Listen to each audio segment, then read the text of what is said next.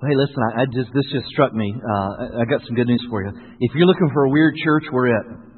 I just I was sitting there worshiping, and then I taught someone said "Amen" way too loud, but we were just. Uh, I just thought, thought thinking thinking there that um, our, our church, if you've never been here, and for some of you you know this, uh, unapologetically contemporary. Obviously, the music we play, some of the things we do, uh, some of the programming, uh, unapologetically contemporary. And uh, so we, don't. That's just who we are. That's how we identify ourselves. But let me, let me tell you the other thing about church unapologetically committed to teaching the whole counsel of God's Word. And so we've always just kind of said that, you know, like, like there seem to be churches who say, hey, we teach the Bible, we've been doing that for years, and they've also been doing the same church stuff for years. Like you could rewind the clock to 1970 and walk in their church and you wouldn't know the difference, right? Okay? And there are other churches, incredibly relevant, cutting edge, just, you know, hip and all those kinds of things. And they just, you know, have all that kind of cool stuff. When it comes to teaching, like every sermon's like 10 ways how to have a happy life, right? Like there's no meat there. There's no there's anything that's not marketable. They just kind of go over that. And so I was reminded of that before I got up here because uh, obviously again worship today. Great job, Solstice. They came in, led our uh, students on their mission weekend this week, and we held them over. And uh, so that, that is a good picture of worship. But then I'm going to teach on a subject that, quite frankly, uh, a lot of churches who play that kind of music would not touch with a 10 foot pole because it's not marketable, it's not popular. And let me, let me just give a, explain that. But we've been in a series we started off a few weeks ago, and I remember meeting with our staff as we were planning our, our sermons out for the year. Uh, sometimes it may look like we don't know what we're doing or where we're going, but we actually do have a plan. Uh, we plan our se- preaching series out for an entire year. So if you ask me, hey, what are you preaching in October the whatever, I can tell you, okay? And so we, uh, we're teaching through this uh, I just said, you know what? I said, I think that uh, we need to have a series uh, on the idea of judging and judgment. And all the other guys in the room said, that's great. You teach that, right? And I just said, I think it's a subject that, quite frankly, we're ignorant about.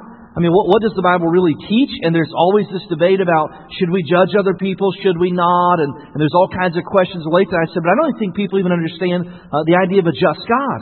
And, and as Christians do, or when we're saved, are we escape from that judgment? And so we looked at that the last two weeks, and what we said is that the great white throne, or I'm sorry, at the judgment seat of Christ, that we'll stand before Jesus Christ and there'll be an evaluation. And at the end of that evaluation, uh, there'll be rewards given. Everybody will receive some measure of reward, and that reward uh, will be simply crowns that we cast back at the feet of Jesus, according to Revelation chapter 4, verses 10 and 11. And so we learned that that's what, so it's not this idea of knees knocking, standing before Jesus, the scenes of my life, and all the wrong things I did playing behind me as I stand there. The Bible doesn't teach that at all. And so we answer that question, what does the Bible teach about judgment as it relates to believers? Okay? And so we can just go on, and we're going to wrap up the series in a couple weeks, uh, teaching through the idea about judging each other. And so uh, we're going to do that. But, but here's the question that, quite honestly, we don't want to talk about. And the question is this I get what happens to believers, but what about unbelievers? Right? I mean, like, like we don't want to talk about that. That's not Mark. You, you can't say the H word in church anymore, right? Like, like, let me, let me tell you one of the things we do here. We teach the whole counsel of God's Word. We stand unapologetic on the truth of God's Word. And if there is a real heaven to gain and there's a real hell to shun, then guess what? If you're going to love people, you better stand up and warn them against it, right? Am I right this morning? And so that's what we're going to do this morning. We're going to talk about something that, quite frankly, churches don't talk about because they, they don't like it. But, but here's the thing I can't, uh, I can't teach things I like, I teach what's true. That's the measure that God has given to me, all right? And so we're going to teach what God says about judgment last week, those two weeks on believers. What does that look like? And this week, what about unbelievers? We're going to walk through that this morning, okay? So let me invite you to take your Bibles and turn to Revelation chapter 20 this morning as we talk about uh, the idea of judgment for unbelievers. And, uh, with us, uh, sorry, I had to cough there. I'm going to blow your eardrums out. So, uh, we're, we're going to look this morning at Revelation chapter 20. And this is what's known as the, the Great White Throne Judgment. Uh, the last two Sundays, we looked at the judgment seat of Christ or the Bema seat. And so that's what happens for believers. Every single believer will do that. But, but the question naturally comes, what about unbelievers? You said they're not going to be there, so what happens to them? And, and I saw this movie one time, and is that really what it's like? Or I went to this revival one time, this guy was sweating and red faced and angry, and he said it was going to be like this. Is that really what it's like? Or, or I read Dante's Inferno when I was growing up in school, and is that what, you know, what, what actually does the Bible teach about that? And is it really going to happen? I mean, is it, if, if God's all loving and He's a merciful God, is that just something that the church has made up to, to scare people or those kind of things? And so we're going to walk through exactly what the Bible teaches about this idea of what happens to the unsaved in a time of eternal uh, judgment. I recognize that it doesn't win friends and influence people, but this is the truth of God's Word this morning as we look at the idea of what happens For those who don't know Jesus Christ in that time of eternal judgment, we got believers. What does it look like for unbelievers? Okay? So that's the question we're going to look at this morning. Sound like fun? Yeah, no. All right, here we go. Revelation chapter 20, beginning in verse 11, uh, the, uh, the great white throne judgments we're going to look at this morning. It says, And I saw a great white throne and him who sat on it, and whose face the earth and the heaven fled away, and there was found no place for them. And I saw the dead, small and great, standing before God and books were opened. And another book was opened, which is the book of life. And the dead were judged according to their works by the things which were written in the books. And the sea gave up the dead who were in it, and death and Hades delivered up the dead who were in them, and they were judged each one according to his works. And then death and Hades were cast into the lake of fire. Some of your translations may say hell, but honestly, Hades is a better translation. You'll find out uh, here near the end why. Uh, this is the second death and anyone not found written in the book of life was cast into uh, the lake of fire. Now, he- heavy stuff, right? Like, you don't have to be a, a Bible scholar. You may say, you know what, this whole uh, end times and how, the, you know, the idea of heaven and hell, I'm still kind of weighing that out, and so you're, you're not even sure if you believe this. And listen, that's okay if you're tracking with us. Everybody's at different levels this morning. I get that. But you cannot deny that this is what the Bible teaches. And you cannot deny that when you walk through this passage, there's some gravity here. This is not a light subject. This is not trivial. This is something that, that has so much gravity to it, uh, but it's also a lot of confusion. And again, is it really a place the worm dies not? I mean, is it, will there really be weeping and gnashing of teeth? How is it flames, but also uh, outer darkness? I mean, how does that all? We're not going to solve all those theological dilemmas. So, so here's what I did. When I taught through the judgment seat of Christ, I knew there was a lot of confusion. And every week when I taught through it, people came up and said, I had no idea that's what was really going to happen. I was always told this, or I always imagined this, or I was always those kind of things. And my experience is this that any times it comes to the great white throne, there's even more confusion. Because no one will teach on it. No one wants to talk about it. And when the church has talked about it, quite frankly, it's not been biblical exegesis of the text, it's been fear mongering. Like, right? Like, just over and over. Hell's hot! I get it, but what, what else? Right? What does the Bible really teach? Who's going to be there and, and why and all those kind of things. And so, uh, let me just give you a disclaimer this morning. I'm going to walk through at a deeper level theologically than I normally do on a Sunday morning. But according to my kids, we're in big church right now. Is that right? Right? We're in big church, and so I think you can handle it. Let me, let me tell you why I'm going to do it on purpose. It's not to show, look how smart I am, look at the theology and those kinds of, well, that's probably a little bit, of but, but mostly, mostly, it's because if we're going to stand up and proclaim there's a place of eternal punishment, right? If we're going to do that, then guess what? We had better know what we're talking about. We had better open up the Word of God and explain to people theologically, this is what the Bible teaches. You may not like it, you may not believe in it yet, you may, you know, but this is what the Bible teaches. And I want you to understand that something that there's so much confusion on. Because we spend a lot of energy sending people on mission. Do you understand that? Like over a 10 year period, we're going to give a, a half a million dollars to mission, and, and that's probably half what I want to give, okay? We're sending people to Kenya. We're sending people to Haiti. We just sent 51 students on mission in their community. By the way, can we celebrate that? Is that not incredible? We're, we're, we're why? And so, so here's the question why? Some people giving up their vacations and spending thousands of dollars to go all around the world. Why? Because of exactly what I'm going to teach about today in Revelation chapter 20. So, when I wrote this down, I just basically said, okay, I pretend I never knew about this. I never took a seminary class. This is the first time I ever heard about this, or this is the first time I've ever read this passage. What are the questions, if that were me, what are the questions I would have? And so I basically wrote down five questions I would have if this is the first time I've ever heard this. And you say, well, I have different questions. Well, let me remind you this morning, I have the microphone, okay?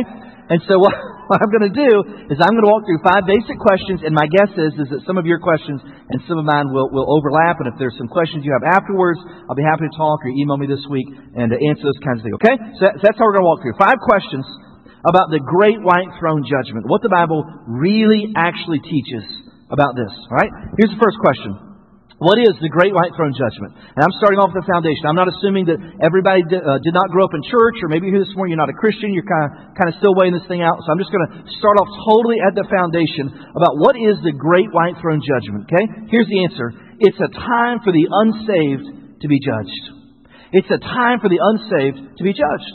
And we said last week, that, or last two weeks, that Christians will go through a time of judgment or evaluation. And that's called the judgment seat of Christ or the Bema seat. And so what happens to non-Christians? Well, the Bible teaches that they too will go through a time of evaluation or a time to be judged at the great white throne judgment. Now, one of the descriptions of the, of the, in the Bible of Satan is this is a great deceiver or a liar. And one of the great deceptions is this that yes, there's a heaven to gain, but there's not a hell to, be, to shun. That, that's it's just a state of mind. It's something the church has taught for years, but it's really not true. It's just it's what the church uses to kind of scare people into behaving or, or believing or those, those, kinds of things, right? Matter of fact, when they surveyed culture, uh, people just out in culture, kind of man on the street interviews, here was the research, what it said.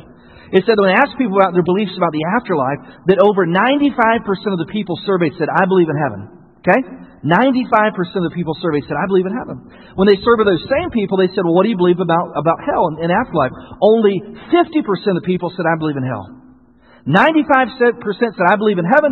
50% said, I believe in hell. And of those surveyed, when they asked them, they said, Which one are you going to go to? Only 1% said, If there's a hell, I will go there. Do you get that?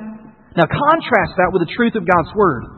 When the Bible says this, that broad is the path to destruction, and many will enter in. And narrow is the gate, and few will enter in when it comes to heaven. So you see, our culture is in direct contrast to the truth of God's Word about eternity, who's going, who's not, and all those things. And so if you and I are going to stand up and say, hey, this is what's going to happen, we had better know our stuff. And so, pay attention this morning, because I'm going to learn you something, all right, about what the Bible actually teaches. So, what is it? It's a time for the unsaved to be judged.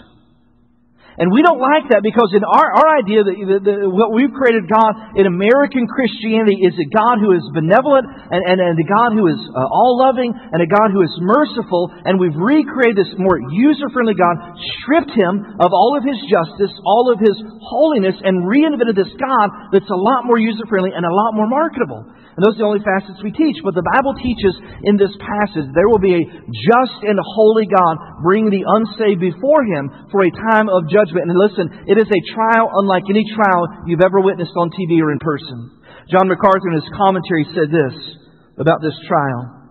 He said, This is man's last day in God's court.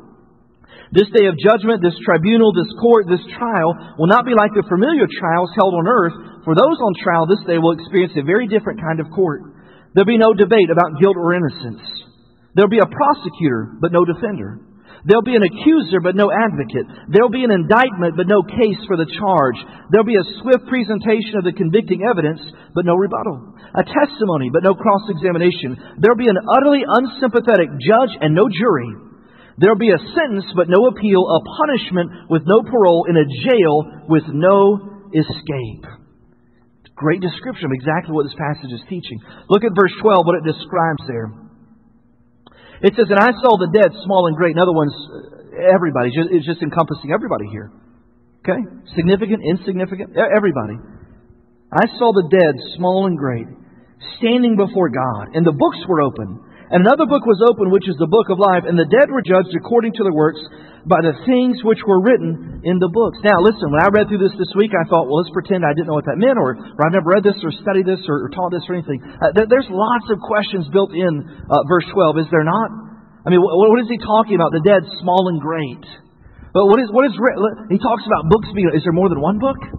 Because he talks about books plural, book of life, and, and then there seem to be some other books. Well, what's written in those books, right? Is, and if there's stuff written there, is it in pencil or is it in pen? Right? I mean, can, like, can you, you're in there, but now you're not, and now you're in this book, and I read, you know, there's there markings and all those. What, what exactly is going to take place? And what's he going to say, and who you're standing before, and all of those kinds of things. And there's a lot of mystery about that, and I'm not going to solve all those things. We're going to touch on some of these. We're going to teach through some of these this morning. But you and I cannot disagree the fact that there's going to be a time of evaluation when the dead will stand before God in a time of judgment, and they will be evaluated. And you say, well, that's, that's heavy. Listen, I agree. It's so heavy, as a matter of fact, that we're leveraging everything we can to take the message of Jesus Christ to the people who one day might be standing there. That's how serious it is. And so the Bible clearly teaches that this is a time where the unsaved will stand before God in a time of judgment known as the Great White Throne. And some books will be opened, and some evaluations will be made, and some sentencing will take place. All right? And so that's, that's what exactly is at the very foundational level. Right? Let me get a little more technical this morning. So that's what will happen. Here's the second question. When is it going to happen? Like every time somebody dies that doesn't know Jesus Christ? I mean, do they immediately go before the great white throne? I mean, is it like, is, you know, uh, the Bible says that it's appointed uh, man wants to die, and after this is judgment. So is that like immediate, or is there like a period of time? Do they do they hang out in limbo for a while, and then all those kinds of things? And so, uh, when will it take place? And again, I'm going to get a little technical, but I want you to put your thinking caps on this morning because this is so serious that we had better know what we're talking about, and our answers had better come from the truth of God's word. Okay? So, when will it happen? My understanding is this: in between Christ's thousand-year reign on earth and the creation of the new heaven and the new earth. In between the reign of Christ on earth, Revelation chapter 20, and the creation of the new heavens and the new earth, Revelation chapter 21, verse 1. Okay? Now, if we're going to make a case this is a literal event, uh, then there should be some literal time frame, some chronology that we can kind of track out. This is a little different. Last week we talked about the judgment seat of Christ, and I said, when is it? We know that it's future, but the Bible is a little mysterious about it, and we're not totally sure the timing, but it appears, according to Revelation 22, uh, that takes place sometime after the rapture. But listen, when it comes to the great white throne, the Bible gives lots of detail related to the timing. All right, now here's what I'm going to do. I'm going to take the next 120 seconds and give you a prophecy lesson. Okay? So if you're like, I'm not sure of this whole end times, and I read some of those books, then I heard somebody teach this, and, and somebody else taught this in church, I'm totally confused. Listen, at the end of the next two minutes, you're going to be an absolute expert on prophecy, alright? You're going to know everything that you need to know about prophecy. So let me kind of walk you through the chain of events. The Bible talks about in Revelation chapter 22, where Jesus said, I'm coming quickly, and I'm coming to reward those based on what they've done. Alright? He says, I'm coming back to my church, and so we would call that event the rapture. And maybe you've heard that lots of times, but you haven't understood, or maybe you thought, like, oh, I don't even know what that means. Is that like that Left Behind book? Is that, is that kind of related to those things? Well, listen, here's what the Bible teaches about the rapture. 1 Thessalonians chapter 4 is the strongest verse in the New Testament about the rapture. 1 Thessalonians chapter 4, verses 13 through 17. And in describing this event, here's what the Bible says. Listen. But I don't want you to be ignorant, brothers, concerning those who have fallen asleep, euphemism for death. Lest you sorrow as others who have no hope. For if we believe that Jesus died and rose again, even so, God will bring with him those who sleep in Jesus. For this we say to you by the word of the Lord, that we who are alive and remain until the coming of the Lord will by no means precede those who are asleep. And here's what he says. For the Lord himself will descend from heaven with a shout, with the voice of an archangel, with the trumpet of God, and the dead in Christ will rise first. Then we who are alive and remain shall be caught up together with them in the clouds to meet the Lord in the air. Now, that is what's known as the rapture. It's also called the first resurrection or the resurrection of the just. And so what's going to take place is that when Christ comes and appears in the air, He'll call the church, those who've been saved, He'll call the church heaven, where the dead in Christ will rise first, and then those who remain will be changed. How fast? Twinkling of an eye is what Scripture says. How fast is that? One fifty second of a second is what science said. How impressive was that? Amen? Like that I knew that just like that, right? Totally a beacon of useless information. But anyway, Here's what it says that after that time, there'll come on the earth a time of tribulation. And then at the midpoint of that, it'll come a time of great tribulation, is what Revelation says. Like it'll go from bad to worse. And there's a lot of disagreement about that, but listen, uh, most conservative scholars would say that, that, you know there's there's a time of tribulation, there's a little disagreement on the timing. Listen, my personal position, and you're, you're, if you disagree, you're totally free to be wrong this morning. I just want to share that with you, okay? Is that it'll be a time of seven years of tribulation. Okay? And so there'll be a time of seven years of tribulation. What happens after that? And then Christ will come and descend on the earth with the saints and will set up a literal 1,000 year kingdom. All right? So let me walk you through this time wise. Rapture. When is that? We don't know. Okay? Twinkling of an eye. That fast. Rapture. Called up. Meet Christ in the air. Seven years of tribulation. Some people say that Christ comes back in the second coming. Hear me this morning. If you're listening, say amen. Uh, I'm going to go on anyway. Okay? The rapture and the second coming are not the same things. You understand that? Rapture, we meet him in the air. Second coming, we come down with him and set up camp on the earth. You understand that? And so some people say that Christ comes back at the midpoint. Uh, some guys I respect teach that. Some people say at the end of that tribulation period. That's, that's where I fall. Uh, but I'm not shaming those who don't because there's, there's some support for that. I get that. But at the end of that time, Christ will come back and set up a literal kingdom where the saints will rule and reign with him.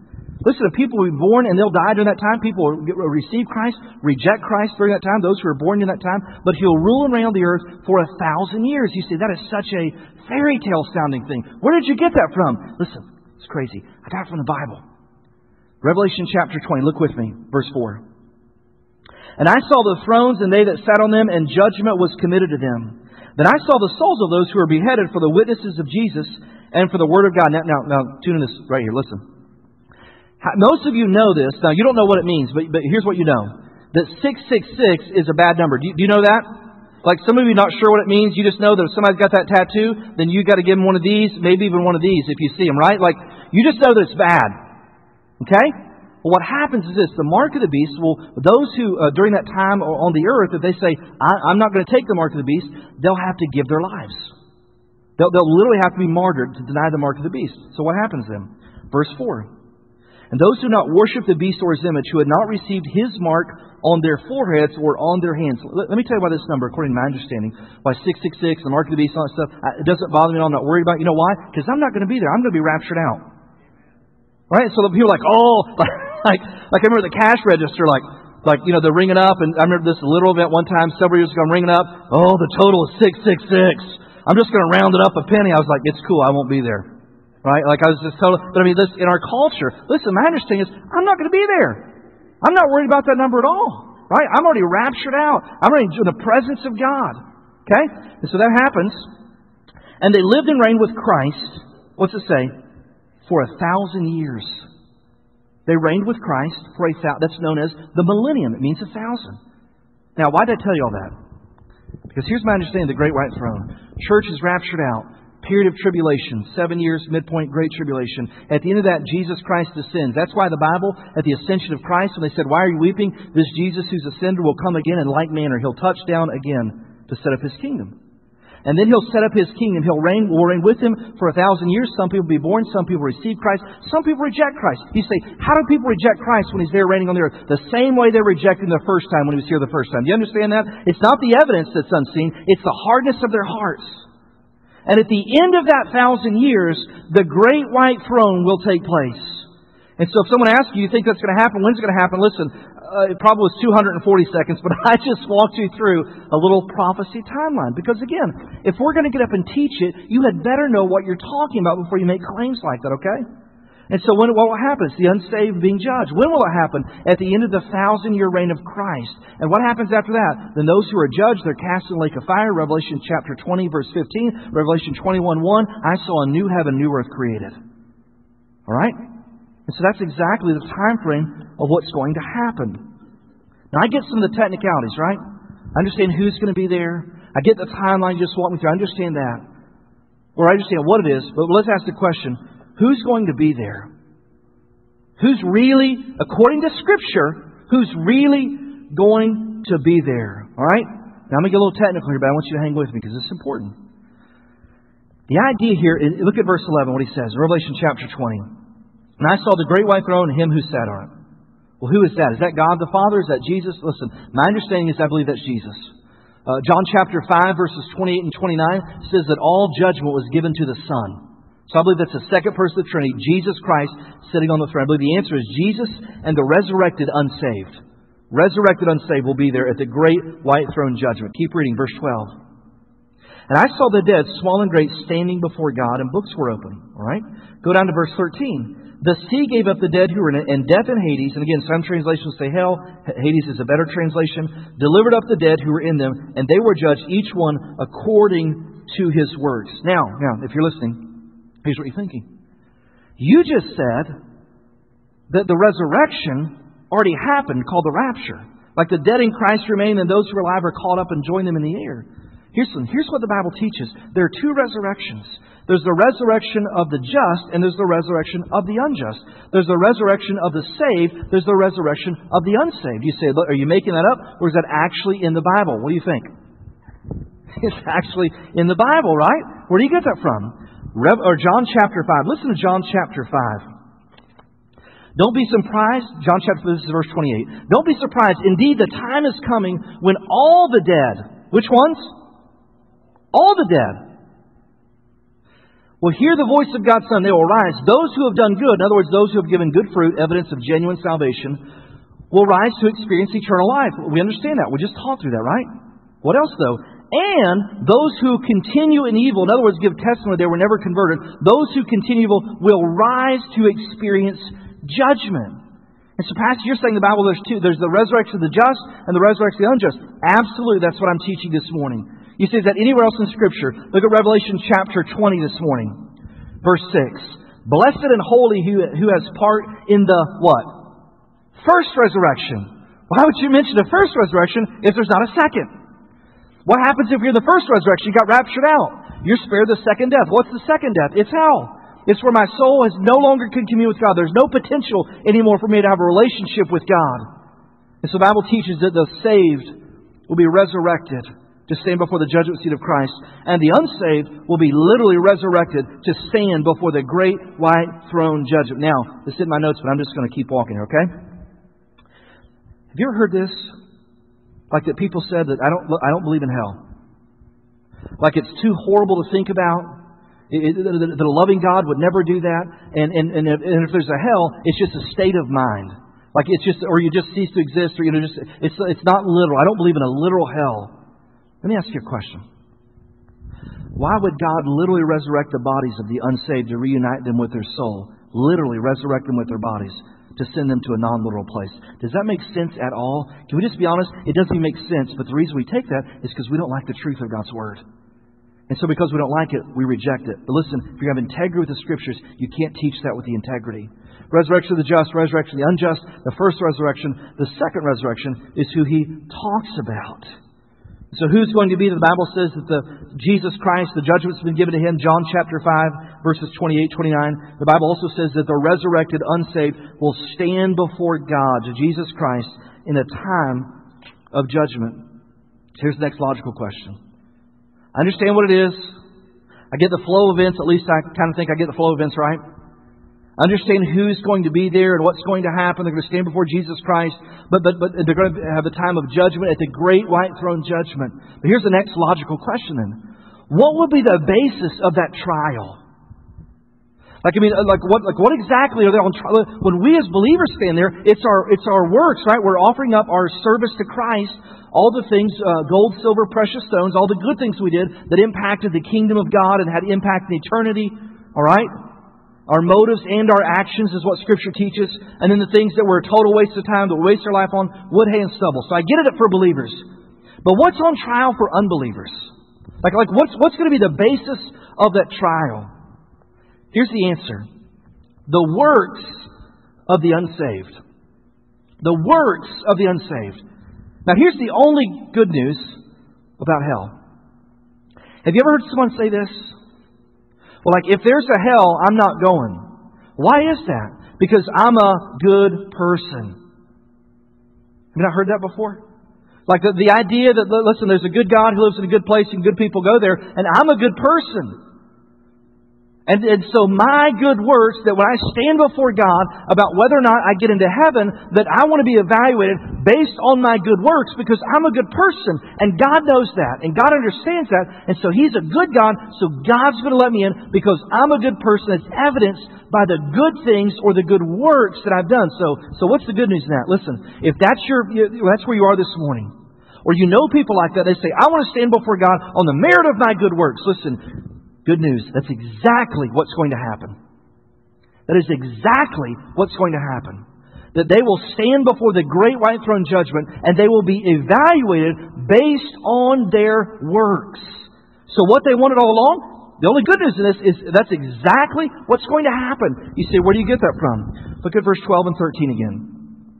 And I saw the dead, small and great, everybody, standing before God, second person of the Trinity, Jesus Christ, God the Son and books were open, And another book was open, which is the book of life. Now, let me, just park here for a minute. Now, I, am just, listen, this is, I'm, I'm speculating at this point. Because I've been asked this lots of times. Like, what is the book of life? What's where the name of the redeemed are written down in there. And everyone who received Jesus Christ, their name is found written in the book of life, okay? But it says books plural. Matter of fact, it goes on even gives an adjective. It says another book. And so is there multiple books? There appears to be. Matter of fact, if you go back into Daniel, there's even reference to that back in there, okay? And so what, what's in this other, I get the book of life, everyone's saved, your name's found written in the book of life, right? But what's in this other book? And so I'm just going to like totally speculate. Do not go out there and put on Facebook, we solved the mystery at our church this morning, right? Like I know what's in there. I don't. I'm speculating. But my guess is, and it's totally a guess based on the context of this passage, my guess is if one's the book of life, then one's the book of works. And in there written down, is what are they being evaluated on? Their works. And in that book of works, the, the record is opened. and all the works are recorded, standing before God, saying, I want to be evaluated on my works. Great. I've got them. Re- I'm going to open those up. And you know what the end result's going to be? Not good enough. Not good enough. You say that's harsh. Listen, let me, let me tell you why. The measuring stick is not the person sitting next to you this morning. Do you understand that? Like, this make you guys nervous when I get close? Because I spit a lot. Listen, the, the measuring stick is not your uncle who is a pastor. The measuring stick is not that person who lives across the street from you that they claim to know Jesus Christ, but you saw them out yelling at their kids in the yard or you know whatever, and you don't do that, and so you're going to heaven. Listen, the measuring stick is not the people around you, it's the Jesus Christ above you. That's the measuring stick.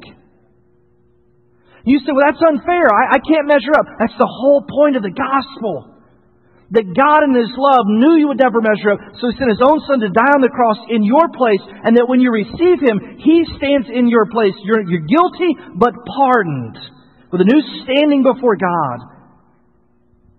And so when I stand there, so I don't want to be, my works won't measure up. Why? Because they don't compare to what Jesus Christ did on the cross. And for every person who says, I think I should get to heaven because I'm a good person, what they're really saying, whether they mean to or not, is this I think my good works are equal to what Jesus did on the cross. That I don't need the cross. My life has been so righteous. Can I tell you this? My life has not been righteous. My life's had a lot of unrighteousness in it. But thank God for the gospel. That while I was still in my sin, God sent His Son to die for me. While I was unlovable, God loved me enough to send Jesus Christ. And so I'm not going to heaven because I'm better than you, because I'm a pastor. I'm going because Jesus Christ stood in my place and I received him because I don't want to be judged my works. Why? Because there's a spotty record there, if I'm honest. And so when some people say, I want to be judged on my works, listen, you can tell them with integrity from the truth of God's Word, hey, that's exactly what's going to happen. But I know the end result, and it ain't pretty. What will it be? What will be the sins? Last question What is the sins? What will be the sins? Here's the answer condemnation condemnation. You say that sounds so harsh and so final. Let me tell you why it sounds that way. Because it is. It's meant to carry the full gravity of what it implies. Condemned before a holy and just God. Where do you get that from? Look at verse 14 and 15. And then death and Hades were cast into the lake of fire, and this is the second death. And anyone not found written in the book of life, in other words, those who are evaluated based on their works,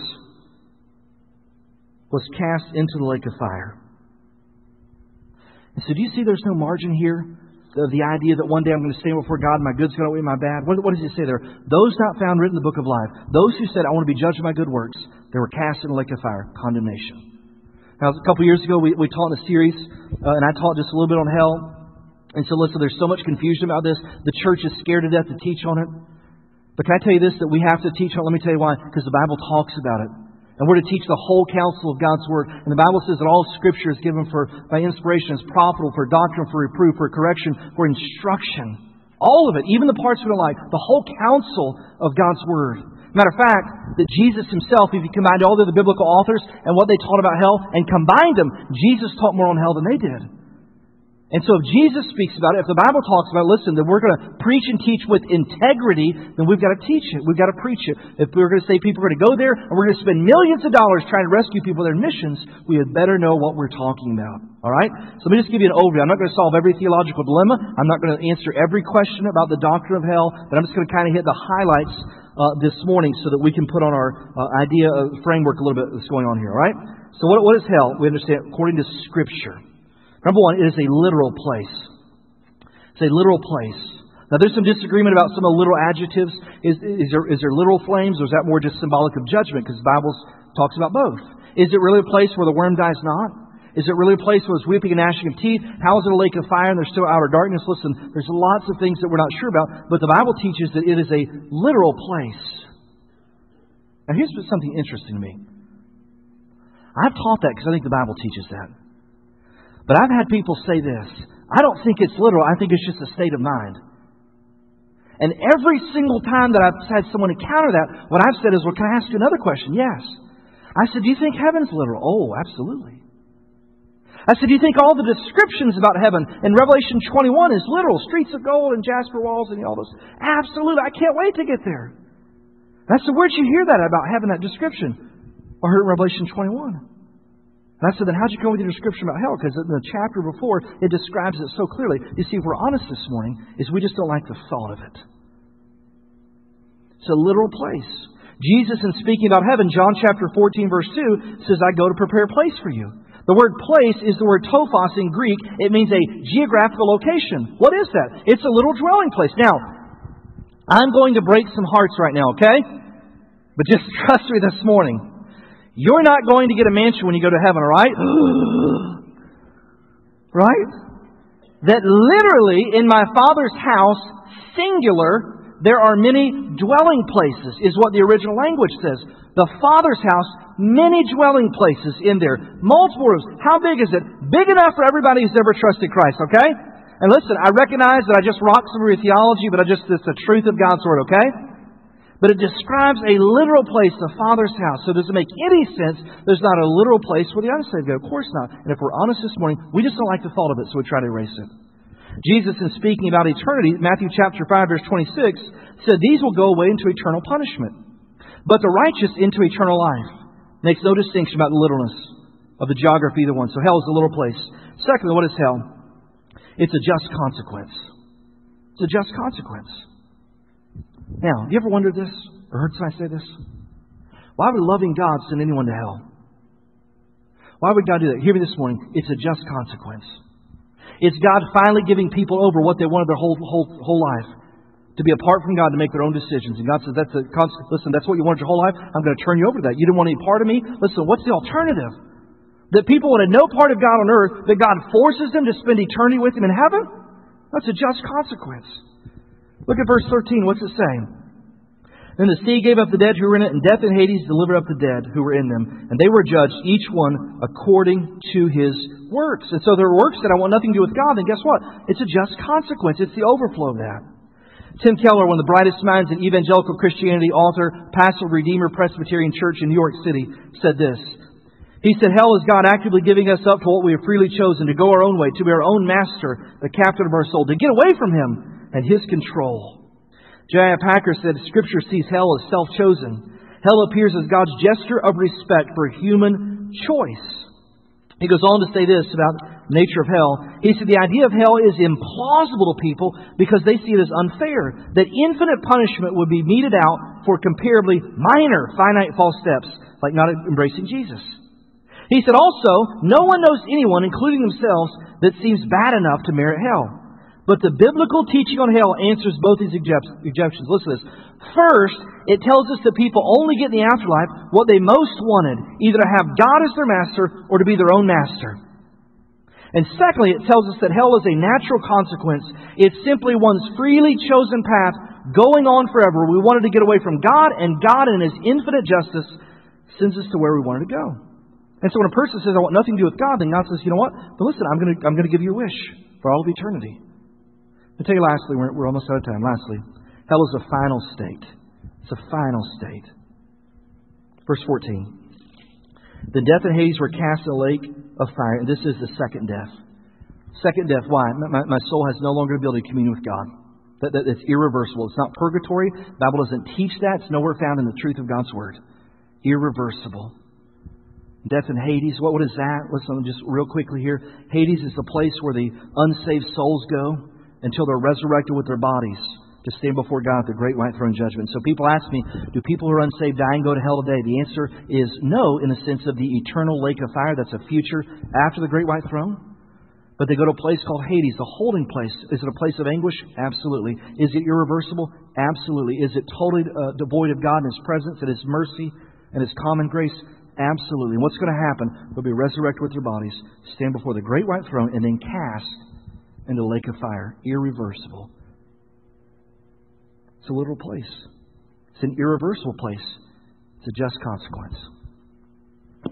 You see, that is heavy. I agree. I agree. That's why I risk so much for missions. It's because those who have never heard need to hear.